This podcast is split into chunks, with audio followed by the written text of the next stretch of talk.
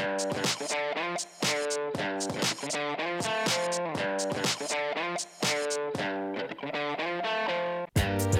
and welcome to NF Teach. I'm your host, Dr. Jeremy. Really excited to bring you this episode with good friend of the podcast, Rob PT45.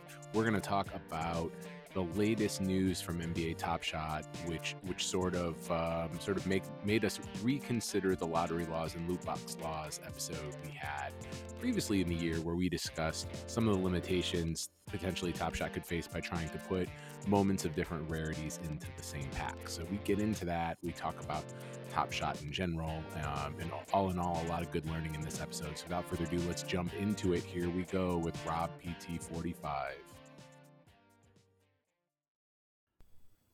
Joining me on the Aspen NFT guest line is three-time guest of NFT, hollowed uh, ground to be on. Rob PT45. Rob, thanks for joining me. How are you? I'm great, Jeremy. Thanks for, for having me again. I, I think we need to call it the Wyden Toomey Lummis hotline. That's, uh, that's right. That's who I call whenever something of compelling legal ramification uh, comes up in the NFT space. And and you know, the topic of our conversation today is going to be focused on this latest Top Shot news. Uh, on January 30th, a blog was sent talking about a new pack format. And we had talked in a previous episode when we were discussing lottery laws, aka loot box laws, that a conscious decision was likely made. We don't know exactly what went through the head of legal at Dapper, but w- was made to essentially position Top Shot in a way where you could only get certain types of moments from certain packs. Ergo, common packs would never provide a rare or a legendary moment, but legendary packs could have would have one legendary moment and then you know tiers underneath. So you can imagine when the news broke on the 30th of January that there was going to be a Kevin Durant uh, sanctioned uh, pack drop happening where you could get standard and elite pack types that based off your collector so- score would give you some chance at getting rare or legendary moments. Um, it was of interest to me and it just made me feel like i needed to have you back on rob to sort of talk through all of this. So can you maybe for people who didn't listen to the first episode sort of frame the conversation we had around how lottery laws work and then we'll jump into what's happened since yeah, no, that I think that's a great place to start. Um, as always, I got to give my little disclaimer that uh, this isn't legal advice. I, I, I, can't give specific information unless I'm ex- actually representing a person or a company. But I think, given this scenario, I think kind of outlining the framework, as Jeremy suggested, is going to be helpful.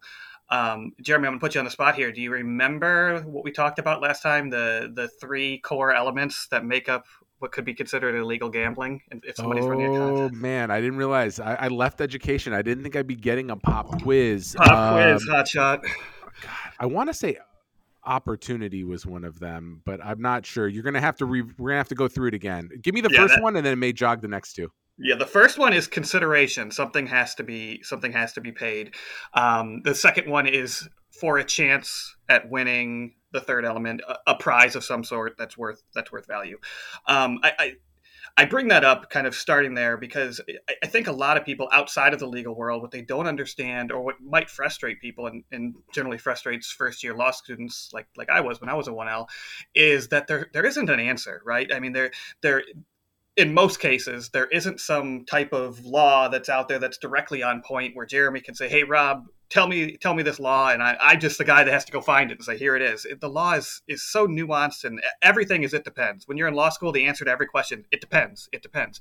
So, especially in in a nascent industry like NFTs, where we are now, there there there aren't a lot of clear laws and there won't be until some of this stuff starts being regulated and making its way through the legal system for case law. So what you have to rely on are analogs to other things established laws in other areas that feel close. And this is why in the last call we talked about baseball cards and basketball cards and football cards because i think with top shot that's the easiest analog to get our head around is you know we're just collecting cards in a digital space.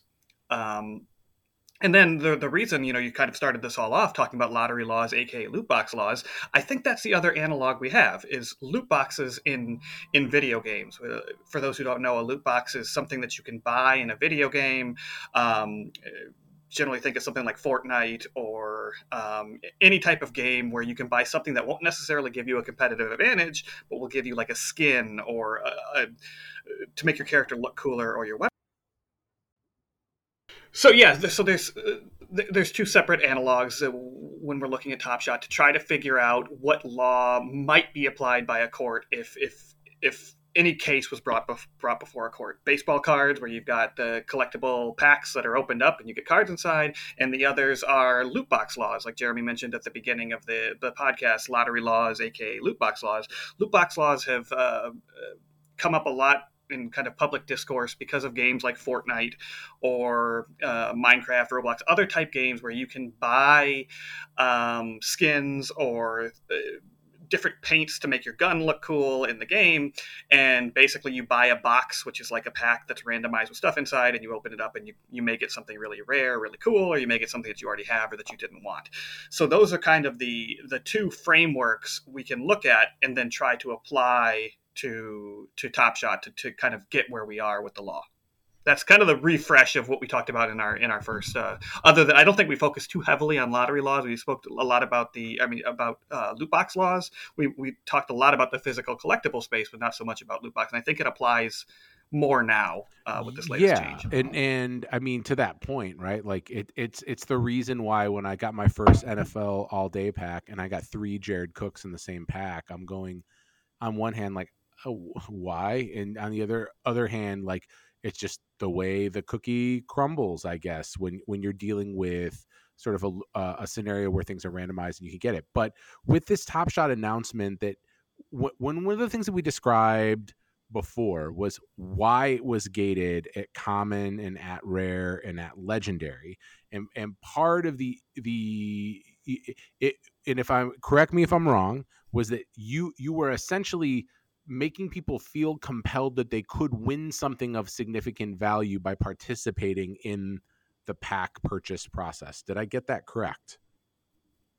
Yeah, you, again, we go back to those kind of three main elements, and a company who's being alleged to be operating gambling or a lottery is going to want to take one of those and say, no, one of those elements doesn't apply. You don't need to buy something here because no we have an alternative necessary. method of entry that's free. Yep. Right. That type of stuff. If they're attacking the chance element, they're saying you don't really have a chance to get a legendary or a chance to get a rare. You're going to get a common pack. We, have eliminated the chase element. This isn't a lottery. That that is kind of the the legal mindset. So at the time when Dapper initially decided to do this, and I have no idea, as we've talked about before, I, I have no insight into Dapper's legal or regulatory team, but they might have either gotten a very conservative legal opinion from external counsel. They may have had an internal attorney that that felt that the conservative route was the way to go. But I, like you, noticed with UFC Strike and NFL All Day that they started including this. I was like, huh, that's interesting. I, I, wonder if they they got a different opinion or if somebody in house just changed their opinion on it. And if, if you'd like, Jeremy, I can kind of explain kind of the headwinds in, in both yeah, of those that's situations. A great place to go. The cards. Okay yeah so with I, I i won't go through it all because i did a lot of the card stuff in our last podcast but essentially in the late 90s early 2000s a lot of the baseball card companies were challenged in class action lawsuits that um, by inserting chase cards cards that are autographed or cards that have um, pieces of jersey in them. By inserting those into packs they were operating gambling because people would buy a pack with the chance to get one of these really awesome cards and that really awesome card was a prize that was worth something and they could sell it and they had to bring these challenges under RICO because the, the racketeering statutes have a, have a gambling provision there's this thing in law which we could have a whole uh, other podcast on but there has to be a private right of action for you to sue. And in the way the gambling laws are written it's like the state can fine you or shut your business down if you're operating gambling but it doesn't allow the common person to come down the road and say hey that's a gambling front. I'm going to prosecute them. I'm going to sue them. So they had to come up with some hook to sue and the hook that they sued under the class action was rico. And the court didn't really decide whether the baseball chase cards were gambling or not because they dismissed the case saying that these people don't have standing to bring the case under the RICO statute. So we never really got a good answer. Now there's there's very good language in the case law. Like, there was a number there's a case against Fleer, a case against Upper Deck, a case against Wizards of the Coast, and there's language that seemed to indicate that they thought it was gambling, but just that that people didn't have a right to sue, so it got kicked out of court. So, so, so to a certain let's degree, stay there for a second. So just to, to, to Yeah. break that down. So essentially, there's some verbiage in the case law that potentially implies that if if someone who was entitled to sue would have sued, it would have been found as gambling. However, the people who brought this class action together were ruled by the courts as not being entitled to to make a case to judge, uh, against these these baseball card companies to begin with. Yeah. One hundred percent, you got it. Yeah, one hundred percent. And you know the the I guess the reasoning behind that would be the the feeling of the courts is if this is gambling, the state should take care of it. The regulatory body should take care of it. They should shut these businesses down, blah blah blah, or they should write legislation that better clarifies whether this activity is gambling. And as we know, there's still chase cards and upper deck cards and Fleer, so nothing's happened to that degree, and we don't have any real clear case law since the early 2000s telling us otherwise. So what Dapper has done now, at least if you're using baseball cards as an analog, if they've entered that realm, they've they've started putting chase cards that into these packs, which starts to make it feel a little more like a gamble. And they've also done something which all the card manufacturers have done, which is put the percentage chance you have of getting one of these chase cards. They put it on all the wrappers in the physical card space.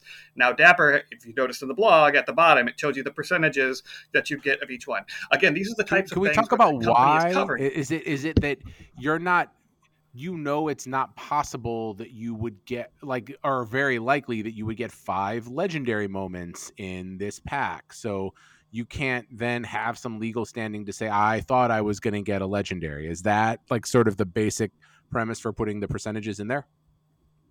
Yeah, and I think the percentages isn't so much a kind of an argument or a hedge against it being a lottery.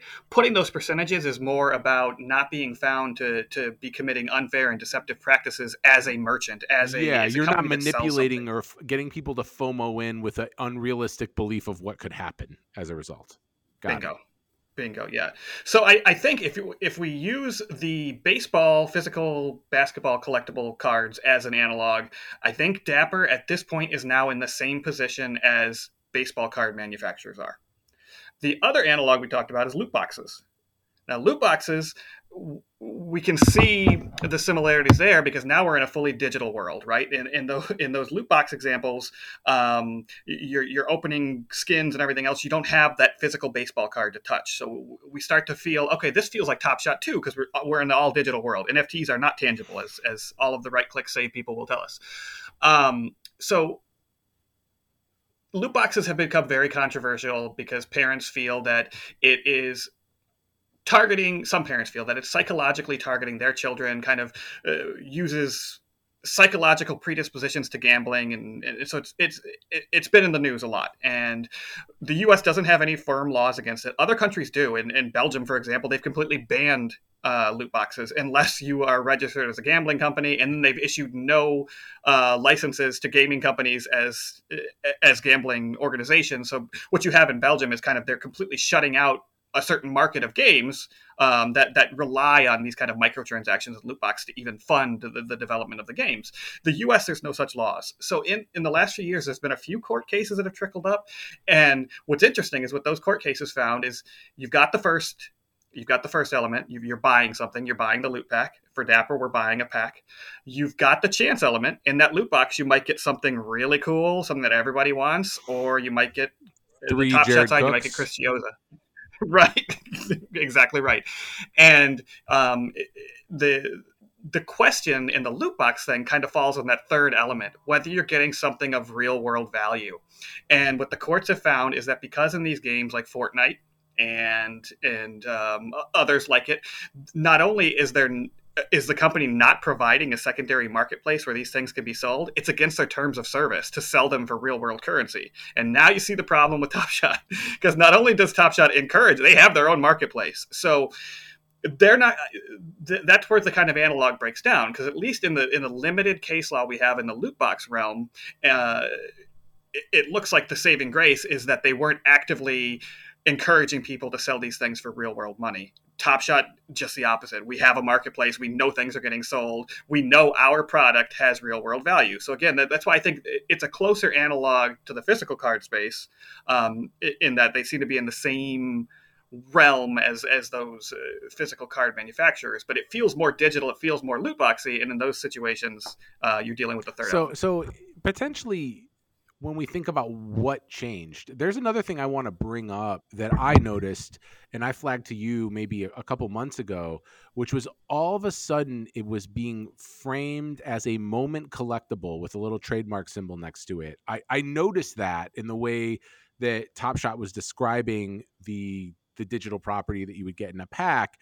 And I noticed it immediately because it came very shortly after our episode that we had recorded the last time talking about lottery laws and loot box laws, and I just noticed like, I uh, is it so it's not positioned as a security? Is, are they trying to make a clear distinction? What do you think, uh, like explicitly f- framing it as a collectible does for?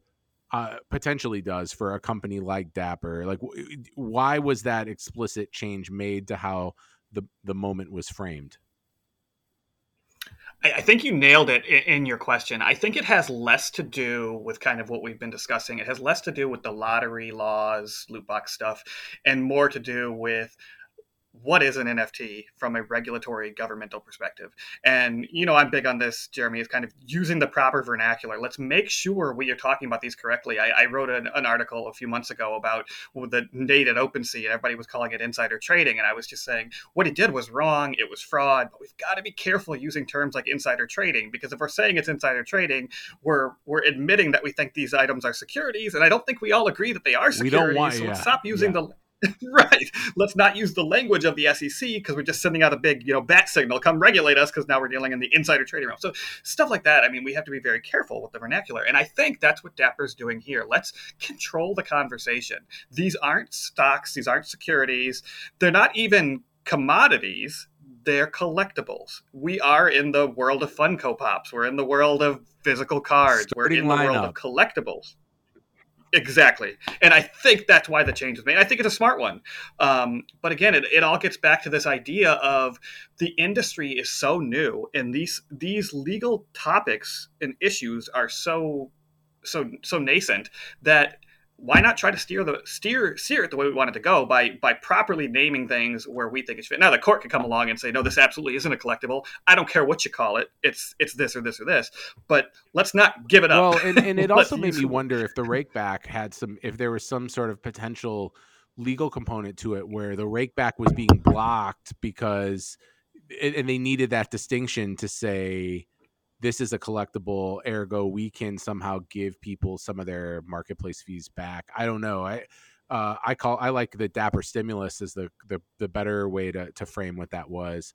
Um, but I, I mean, you've sort of keyed me in to notice these little language changes of, of, of like of making me wonder why they happened. So when I saw this blog post, I, I immediately wondered what had changed. And I think it's interesting that it could just be as simple as the external counsel that gave their original opinion on this when it was brought up. Maybe it was brought up six months ago, a year ago. Maybe it was never brought up as a potential thing. And someone just said, you know what?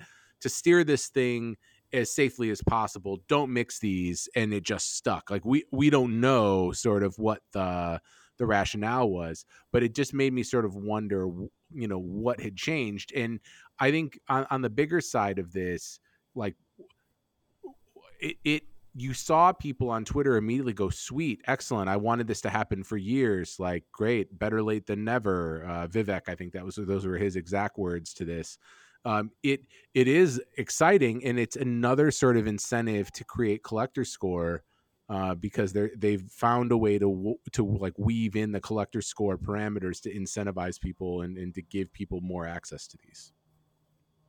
Yeah, yeah, absolutely, and you know, it's it's it's interesting too. And I will tell you, I, I, kind of work in this world where I am part of a legal or regulatory team that when we're asked the opinion from the business, they, you know, what is the rule here? Are we, can we do this? Is it legal? And we present, you know, starting with the most conservative approach and saying this is how you do it. And then the business wants to push, right? They want to push back and say, no, we, we, we need, we'll, we'll generate more income. We'll generate more revenue if we allow these extra types of packs to be put in or these extra type of cards these chase cards to be put in the packs and then then it's like all right can you find us an interpretation that passes the straight face test but that allows us to do it and it's that that could be exactly what happened because there hasn't I mean, that I know of, there, there hasn't been any change in the laws. There hasn't been any change in the regulation. There hasn't been any case law on point that would cause a change from external factors. So this really feels to me like kind of a, a liberalization of the interpretation of uh, what they're and, doing. And do you think that I mean, obviously they they made it very clear in the blog post. This is not going to be a every pack thing. This is something they're trying. Um, but I do feel like uh, there's all the reason in the world to keep doing this.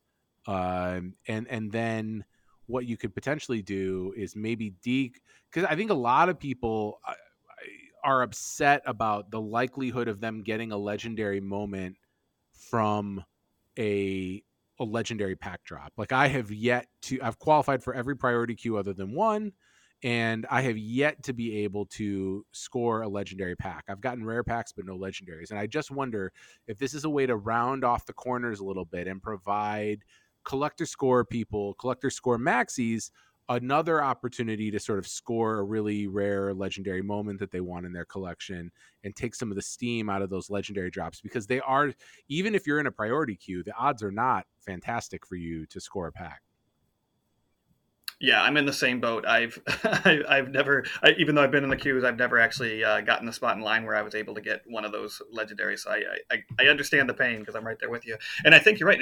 You know, I, I think when I read that blog post, and I could be wrong, they they kind of framed it both ways too, Jeremy. They said, you know, will we continue doing this? We don't know. And then at the bottom it said, will you ever go back to just doing a, a legendary pack and a rare pack and a common pack? And they said, we don't know. We're going to see how it goes. So it, it sounded like they, they're just kind of completely open. My guess, I, I think similar to yours, is that this isn't going away and it's going to be like this for forever now because I think this makes it more enticing. Um, for specifically I mean, the reason why some people think it's I'm gambling. I'm never right? going to pass on a common pack drop if I know that there's a chance I'm getting a rare or a legendary. Where I am willing to sit out a common pack drop occasionally. I, I tried to do them, but if I if something else is going on, like uh, okay, you know, whatever, I missed out on my my trade tickets for this week. It's fine. Um, versus like, oh well you know, th- I could score a rare and I could flip that, and then I could get more bulls, or I could get toward my Derek Derrick Rose moment with some of the marketplace. Like you, you it, it, changes the the view from a collector's perspective and makes it more engaging. So yeah, I think you're. I think yeah, I think it's probably going to stay. I think it's going to be this way for a while, and and this is uh, exciting news, and I think a, a good shot in the arm. I mean, I feel like uh, and I'd love to just zoom out for you from this conversation to say, like, uh, I feel like Top Shot, um, when you look at the combination of the flash challenges, you look at everything that's happened and what that's done to stimulate the marketplace.